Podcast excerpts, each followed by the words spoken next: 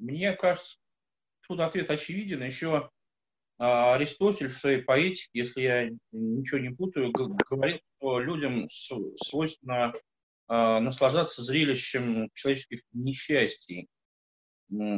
Как бы выживание – это ситуация несчастья. И про это всегда интересно людям писать, э, снимать, э, читать, смотреть, э, ставить спектакли. А вот, то есть про то, как человеку хорошо, никому особо не интересно ни читать, ни смотреть. А, а про, про, про то, как человеку плохо или э, большим массам людей плохо, и люди с этим борются и, и пытаются выжить, про это с, смотреть очень интересно. Такова человеческая природа. Мне кажется, здесь никакой загадки особой нет.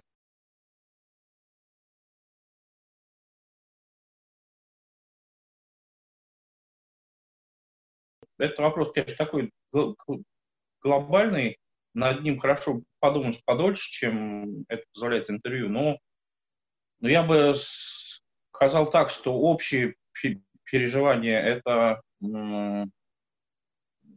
это э, то, что ну, у нас очень сильно на время карантина очень сильно изменились коммуникации, то есть у нас, у нас исчезла возможность встречаться в так называемом реале, у нас очень ограничились э, средства общения. Ну, вернее, они не то, что ограничились, они все перетекли в виртуальную сферу. Мы в это время очень много говорили по телефону, очень много общались э, в сети, а друг с другом физически общались мало. Я думаю, что это такое глобальное коллективное э, переживание, оно, в общем-то, э, ну, очень сильное, мы его долго еще будем как бы ну, а, обдумывать и продолжать переживать. А потом э, еще важное коллективное переживание – это то, что нас всех и как-то разом, и очень неожиданно, очень сильно ограничили э, в свободах, то есть очень сильно ограничили нашу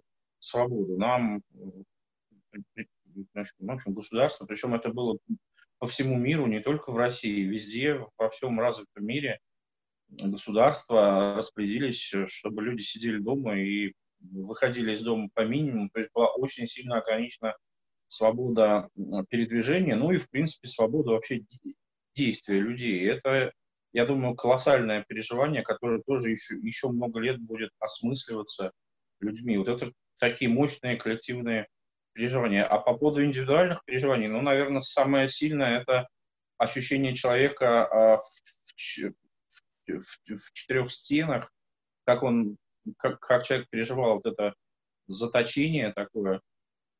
Причем люди переживали по-разному. Кто-то это время проводил в одиночестве и от этого либо страдал, либо нет, потому что далеко не все люди от этого страдали, а кто-то, наоборот, э, проводил время в замкнутом пространстве, маленьком, вместе со своей семьей. И это, я думаю, во многих случаях было тоже очень мучительно. Потому что, знаете, я как представлю себе семью из пяти человек, которая сутки подряд и целых два месяца э, проводят время в маленькой двухкомнатной квартире, я думаю, что это, это ад. Вот это такие индивидуальные переживания тоже очень сильные, тоже, я думаю, многим деформировавшие, наверное, психику. Вот я, я думаю, вот так.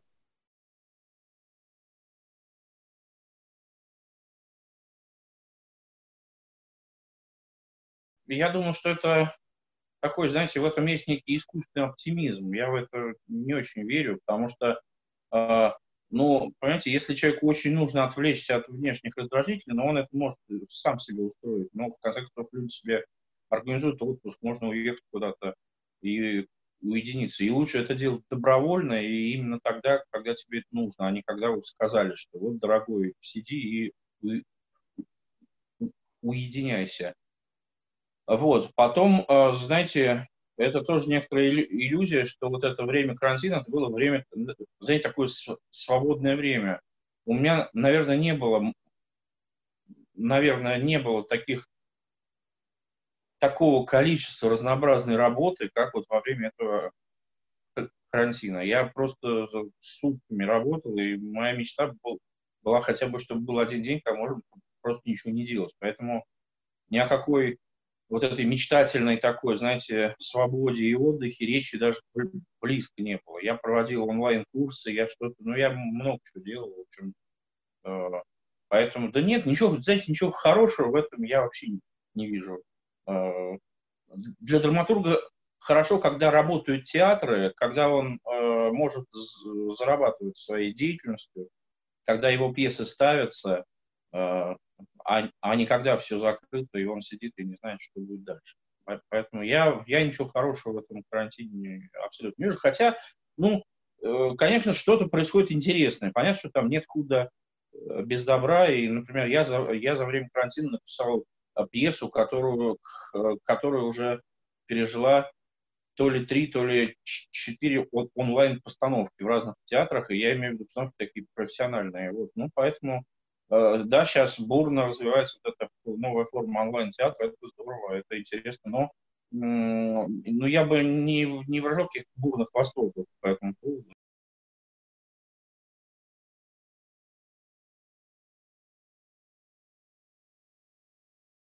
Я думаю, что все три эти стадии, они в равной степени могут быть интересны. То есть можно придумать интересную и очень такую драматичную, есть так можно выразить, пьесу про все третьи стадии и про то, как все начинается, и люди недоумевают, как же они будут жить, про то, как все длится, и люди уже сходят с ума от этого. Это тоже очень интересный процесс. И про то, как э, карантин проходит, и люди выходят во внешний мир, а он уже как-то сильно изменился, и сами люди сильно изменились. Пьесу можно написать про все третьи стадии.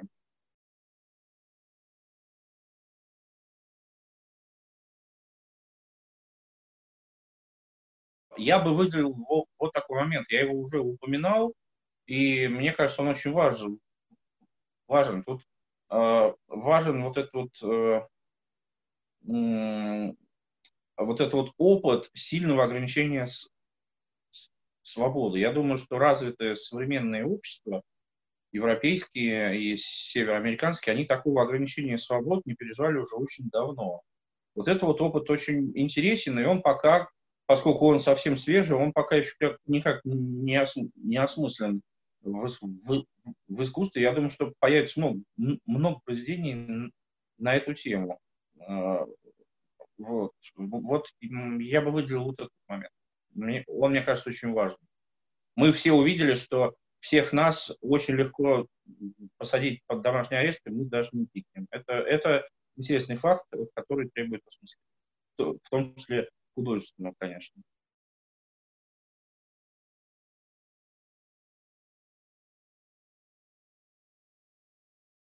Наверное, требуется период, знаете, кому как. Э, есть разные творческие темпераменты. Кто-то реагирует молниеносно. Вот оно сегодня произошло, а завтра уже написан текст. Кто-то реагирует очень медленно, обдумывает, и ему нужны годы, чтобы что-то такое появилось. Не знаю, но я, я уже говорил, что я написал пьесу, она как раз пьеса, собственно, посвящена теме вот карантина вот этого. Я никогда не писал на злобу дня, но тут почему-то вот, ну так у меня получилось. Как-то я сам немножко удивляюсь. Вот. Там тоже это, это с, с моей стороны некая попытка тоже такого вот осмысления вот этой всей ситуации, э, ситуации изоляции людей друг от друга и вообще от внешнего мира. Вот. Поэтому я думаю, что тут никаких закономерностей нет. Кто-то реагирует моментально и выдает что-то, а кто-то через 10 или 20 лет э, что-то напишет огромный том типа «Войны и мира». Посмотрим.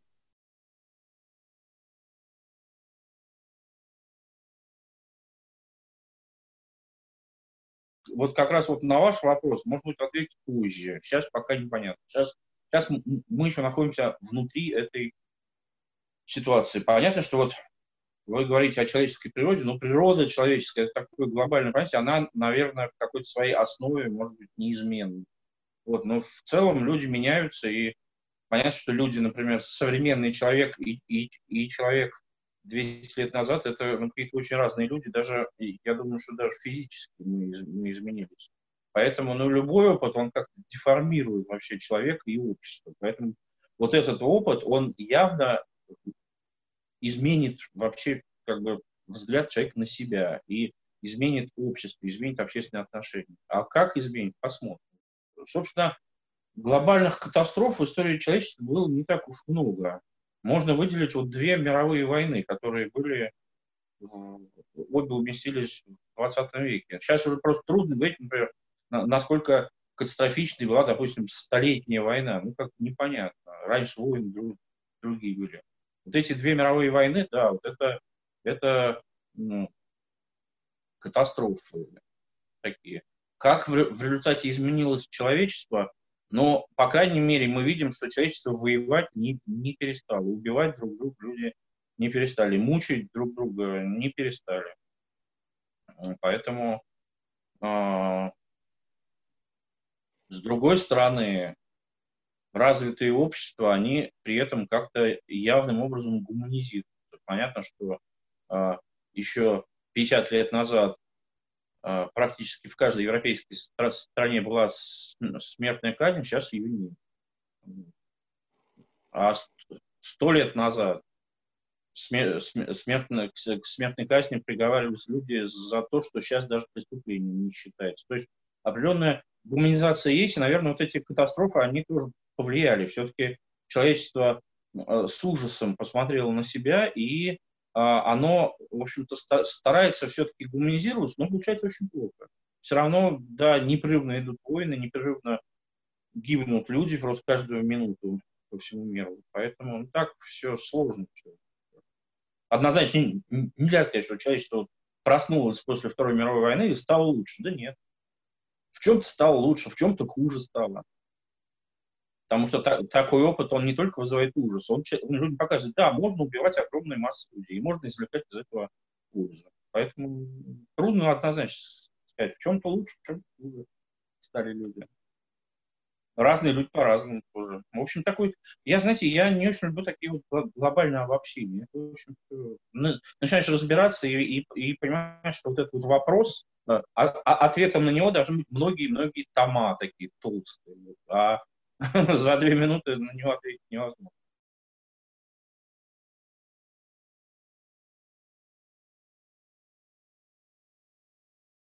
Можно сравнивать настолько, насколько можно сравнить общество с, с человеком. Мне кажется, вот эти сравнения, они немножко всегда притянуты. Не, к обществу нельзя подходить с теми же мерками, как к, к конкретному индивидуальному человеку. Поэтому, мне кажется, я бы не стал это сравнивать. Например, во времена катастрофы человек может быть счастлив.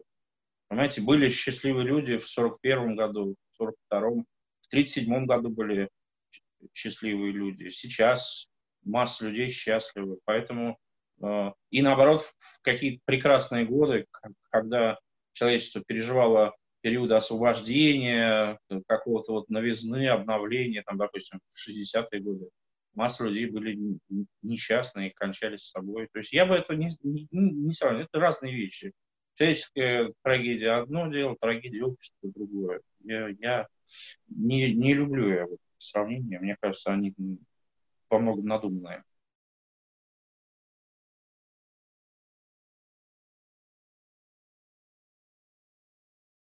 Ну, вы знаете, я бы сказал так, я просто в целом не люблю такую однозначность. Такие, знаете, вот однозначные утверждения. Когда, например, говорят, что вот это, это однозначное зло, или вот это, это, это вот однозначно, это хорошо, это добро. Мне кажется, мир, в нашем мире очень тесно переплетены разные вещи, добро и зло, и, и прочие вот эти дихотомии, они как бы очень перемешаны это похоже, знаете, если взять кусочки пластилина вот разного цвета и их очень долго мять вместе, получится такой ком, в котором будут такие вот прожилки разных цветов. Вот реальность, она примерно такая. Поэтому а, я, ну, я, я стремлюсь к тому, чтобы мои, мои пьесы были такими вот неоднозначными, чтобы их нельзя было трактовать однозначно, что то, чтобы нельзя было четко сказать, эта пьеса о том-то, она говорит то-то, то-то. Я стараюсь этого избегать. Я, я стараюсь, чтобы возможно было много толкований, чтобы каждый мог в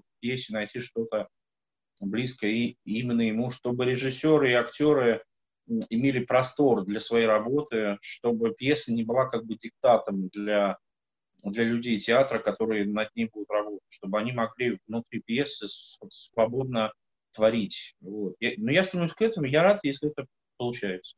ну, понимаете как, героям этих пьес не отвечать невозможно. Понятно, что человек из если полицейские тебя допрашивают, ты им будешь отвечать. Они легко заставят тебя. Поэтому также и в ситуации с этими курьерами герой настолько испуган и не понимает, что происходит, что он не может просто сесть и молчать. Он находится под прессом, начинает что-то говорить. Поэтому, ну да, они, эти персонажи, и полицейские, и курьеры, ну а, да, они заставляют героя о чем-то ну, подумать. Да, есть такое. И герой о чем-то думает, и мы это видим.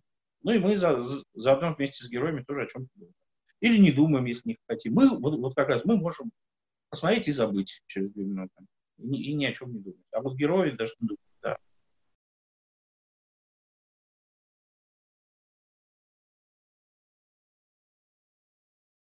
Но мир, он, он, он сложен. Это просто такая аксиома. Он такой.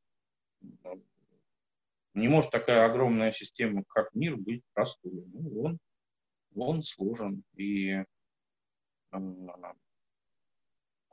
глобальная катастрофа – это один из элементов его сложности, я бы так сказал.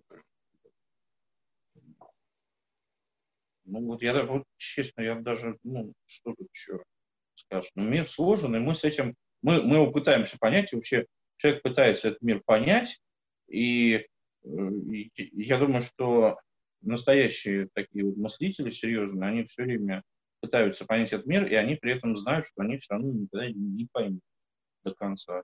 Но долг человека пытаться постичь этот мир, да, но он никогда его постичь не сможет. Вот это мое отношение к, к сложности мира. Я бы вот так формулировал. Сейчас пока можно говорить только о каких-то предчувствиях. Вот э, мне кажется, опять же, я, я это с трудом или даже вообще не могу обосновать как-то, но э, что-то мне подсказывает, что сейчас происходит действительно глобальное изменение. Сейчас происходят в истории человечества какие-то тектонические сдвиги, и человечество а, уже не будет прежним. Человечество уже к старой жизни, которая была, ну, условно говоря, вот до этого года, уже не вернется. Ну, потому что ну, какие-то очень... Вот это все, все производит впечатление, повторюсь, таких тектонических сдвигов. сдвигов. Вот. Но это только мое предчувствие, и я совершенно легко могу ошибиться. Посмотрим. И если я вдруг ошибаюсь, и мы вернемся к привычной какой-то старой жизни, ну и слава богу, я, я буду рад ошибиться. Но мне кажется, что уже не вернемся. Старой жизни больше не будет. Она умерла. Знаете, на, насчет радостного я даже я бы не строил иллюзий. Знаете, дай бог, самое что хорошее, что может с нами быть, это что останется как, как было. Понятно, что хорошего ожидать э, не нужно. А плохо, э, очень вероятно, что будет плохо. Гораздо хуже, чем раньше.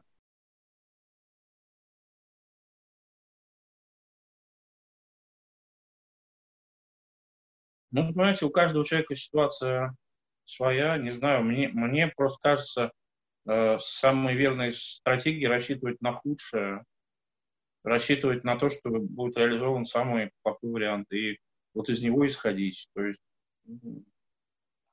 если человек потерял работу, надо исходить из того, что он ее очень долго не найдет. А если, если найдет, то гораздо худшую.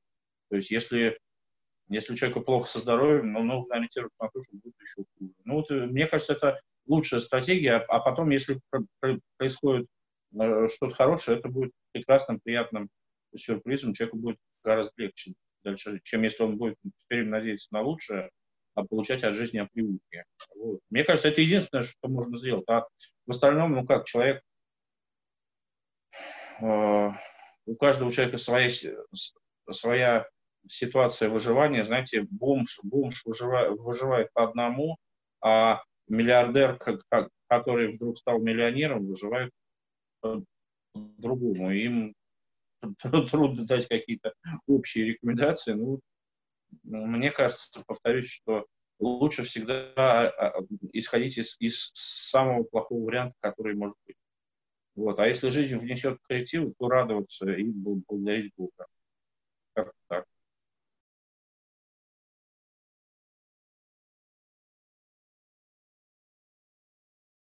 Речь идет о настолько неизвестной ситуации, мы находимся в абсолютной неизвестности. И об этой ситуации очень трудно сейчас рассуждать. Мы находимся внутри, и вот куда она развернется, мы не знаем. Она может развернуться к глобальной мировой диктатуре, может развернуться к глобальной войне или к локальной войне. Она может развернуться к тотальному обнищанию, может, наоборот, развернуться к какому-то процветанию отдельных стран, такому процветанию, которого еще человечество не знало. Все может быть. Поэтому очень трудно об этом долго рассуждать. Вы, наверное, заметили, у меня такие немножко такие односложные ответы, потому что просто ну, ну, неизвестно. Пройдет сто лет. Сто лет пройдет, будем рассуждать об эпохе коронавируса. А сейчас, ну, знаете, как один китайский политический деятель, я не помню, Джо, Джо, Джо, Джо Эйлань, или как его, не помню, как его правильно зовут, он, он очень интересно ответил на вопрос, как вы относитесь к, к Великой Французской революции. А он был э, современник Мао, то есть э, речь шла о 20 веке. И он ответил, что прошло слишком мало времени с, э, с момента Великой Французской революции, чтобы мы могли всерьез о ней говорить. Вот, знаете, я считаю, что он очень мудро ответил, очень правильно. Поэтому сейчас мы, мы находимся в зоне неизвестности. Посмотрим, поживем, увидим. Если мы вообще до чего-то доживем, то увидим. А нет, значит нет. あ!